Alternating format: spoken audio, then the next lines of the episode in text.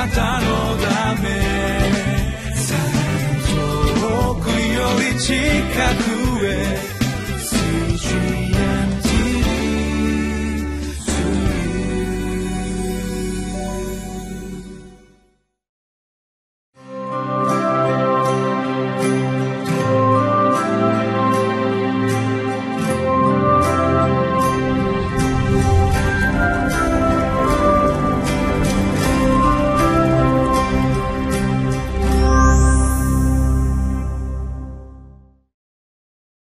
皆さんこんにちは。いかがお過ごしでしょうか。上野市はキリスト教会の三好明久です。今日もリビングライフのテキストを用いて神様の言葉である聖書から教えられてまいりましょう。本日は1月6日水曜日。テキストはマタイの福音書2章の1節から12節。タイトルは王の王を礼拝することが最も大きな喜びです。です。ゴルフをされる方がいらっしゃるでしょうか。ゴルフをするとコースに行きますと池があります。池を越えなければならない。負のような場面に出くわすことがあるわけですけれども。この池ポチャというですねボールを池にはめてしまう。それを防ぐためにはどのようにしたらよいのか言いますとそれはいつものように打てばよい。ただそれだけのことです。普通にいつも打てればちゃんと池を越えることができるんですけれどもなぜか池が前にありますと池を意識して池にはめてしまう。テレビの番組で真っ暗にしてですねこの池がない見えないような状態にしたら全然超えていくのに池を意識してすると池にはまってしまうというのをやってたことがありましたけれども実際自分でやってみますと池を意識するとですね力が入ってしまったりいろんな問題が起こってですね恐れた通りになる。そのようなことがあります。でも私たちがこの人生において恐れるということはそれは良い結果を出そうとするために恐れてしまう。ということではないでしょうか。より良い人生を生きたいと願えば願えば願うほどそれを得ることができない。それを恐れてしまう。しかし私たちがこのイエス・キリストを信じる信仰に立ちますとより良い人生を自分の力で獲得する。その思いから、まあ、欲と言ってもいいと思いますけど解放されてそして恐れではなくて信頼によって生きることができる。今日はそのことについてご一緒に教えられてまいりましょう。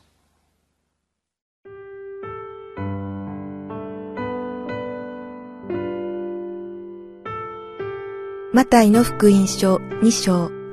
1節から12節。イエスがヘロデ王の時代にユダヤのベツレヘムでお生まれになった時、見よ、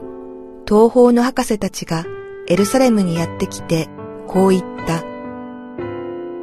ユダヤ人の王としてお生まれになった方はどこにおいでになりますか？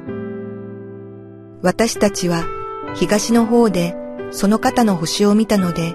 拝みに参りました。それを聞いてヘロデ王は恐れ惑った。エルサレム中の人も王と同様であった。そこで王は民の祭司長たち、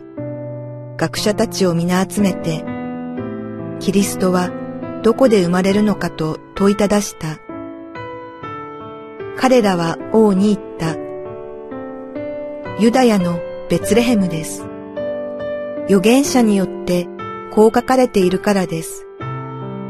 ユダの地ベツレヘム。あなたはユダを治める者たちの中で決して一番小さくはない。私の民、イスラエルを治める支配者があなたから出るのだから。そこでヘロデは密かに博士たちを呼んで、彼らから星の出現の時間を突き止めた。そして、こう言って彼らをベツレヘムに送った。言って、幼子のことを詳しく調べ、わかったら知らせてもらいたい。私も行って拝むから。彼らは王の言ったことを聞いて出かけた。すると、見よ、東方で見た星が彼らを先導し、ついに幼子のおられるところまで進んでいき、その上にとどまった。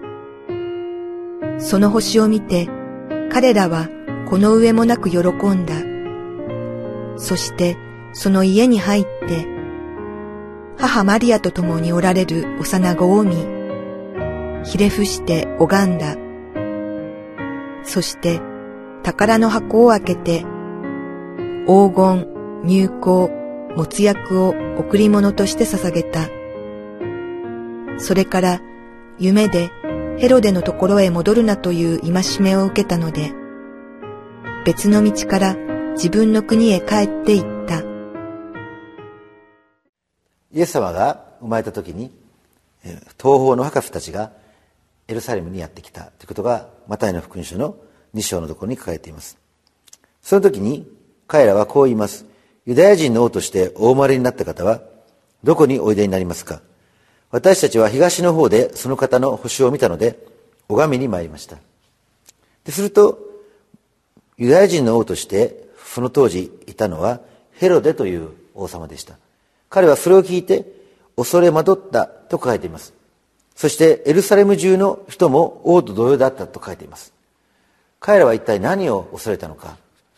それははっきりとわかりませんけれども、しかし、ここに私たちが主を求める人々、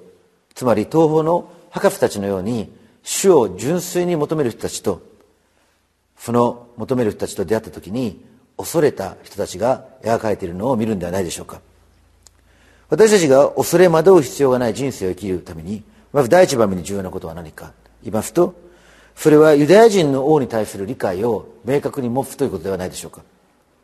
ここでヘロデ王は自分がユダヤ人の王でありながらしかも実際には偽物の王様である。ローマ皇帝にこびてそして自分で神殿を新しくしてある意味ではです、ね、自分の力で王になったそのような存在であるということを知っていたんではないでしょうか。しかし世界は本物のユダヤ人の王を求めていたようです。東方の博士たちもユダヤ人の王がこの世界を新しくするキリストであるどこまでそれが分かっていたかどうか分かりませんけれどもしかしこのユダヤ人の王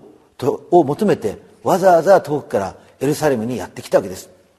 彼らは星についての専門家だったようですけれども自分たちが見たこともないその星があるのを見てきっとこれはユダヤ人たちが言っているメシアの星に違いない。どこまで分かっているかどうか私たちには分かりませんけれどもしかし確かにユダヤ人の王が世界を救うその希望を持ってやってきたんではないでしょうか。私たちもこの自分を王として生きる人生自分の人生において自分が王であってそして自分が何でもかんでもやらなければならない。そのような人生を生きていく時に自分が王として幸せを獲得する。誰かを幸せにする。まあ世界を救うという人はいないかもしれませんけれどもそのような思い違いから私たちが解放されていく時すなわちイエス様こそが王であるということを私たちが認めていく時に私たちはまず第一番目に自分の人生を自分で何とかしなければならないというそのプレッシャーから解放されて恐れから解放されていくんではないでしょうか。イエス様が十字架で死んでくださったのは私たちの代わりに茨の冠をかぶるためでした。私たちが自分の力を誇って自分を王として生きる人生ではなくて誠の王はイエス様である。そのことをまず第一番目に覚え覚えたいと思います。そして第二番目には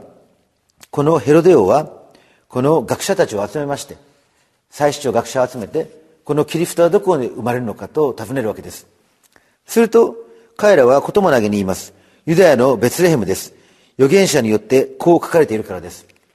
三箇所に書かれている預言を彼らは知っていたわけです。知っていたけれども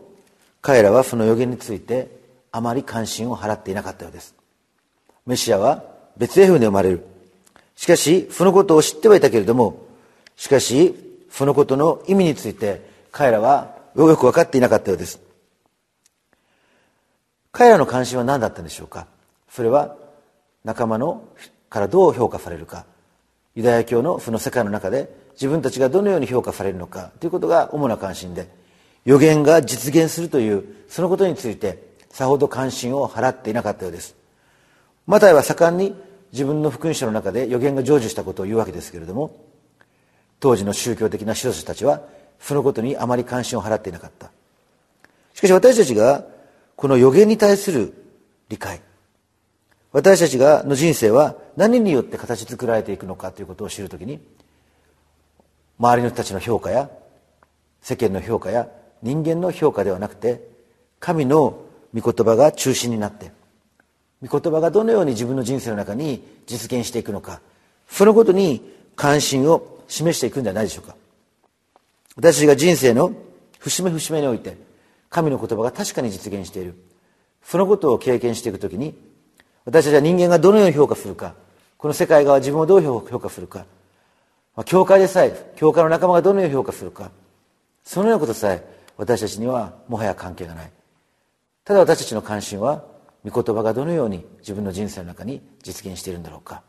そこに私たちの人生がかかっていくんではないでしょうか。その時に私たちはもはや人間を恐れる必要がない。人々の評価を恐れる必要がない。そのような人生を歩んでいくことができるわけです。そして3番目にはこのヘロデは博士たちを呼んでそして言うわけです。行って幼子のことを詳しく調べ分かったら知らせてもらいたい。私も行って拝むから。もちろんヘロデは本物の王が現れたら大変ですから自分が負の王として生まれた赤ん坊を、まあ、殺してしまおうと思ったんでしょう。彼はですねこの博士たちに頼むわけです。しかし博士たちはこの星に導かれましてこのイエス様がお生まれになったところに行きそしてこの礼拝を捧げた後に12節に夢でヘロデのところに戻るなと戒めを受けましてそして別の道から自分の国に帰っていくわけです。ここにこの博士たちが星に導かれそして夢で導かれこの神様の導きによって歩んだ姿が現れているわけです。彼らはただ単純にこの導きに対して応答していた。そのことが表れているんではないでしょうか。私たちも自分の人生を自分の計画を実現しようとした時には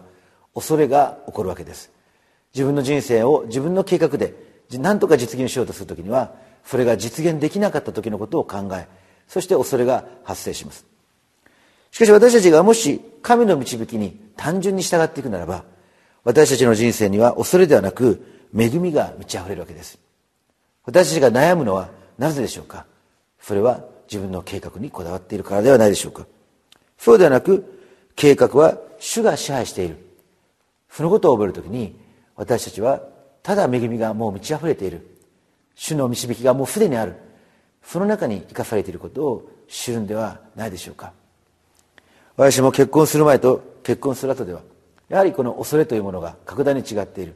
それはやはり守るべきものというものがあるからです。しかし私たちが守るべきものを自分の力で守ろうとするのではなく主が私たちの人生の中にもすでに導きの手を置いてくださっている。そのことを信じる時に私たちは確かに恐れから解放され喜びに満ち溢れていくんではないでしょうか。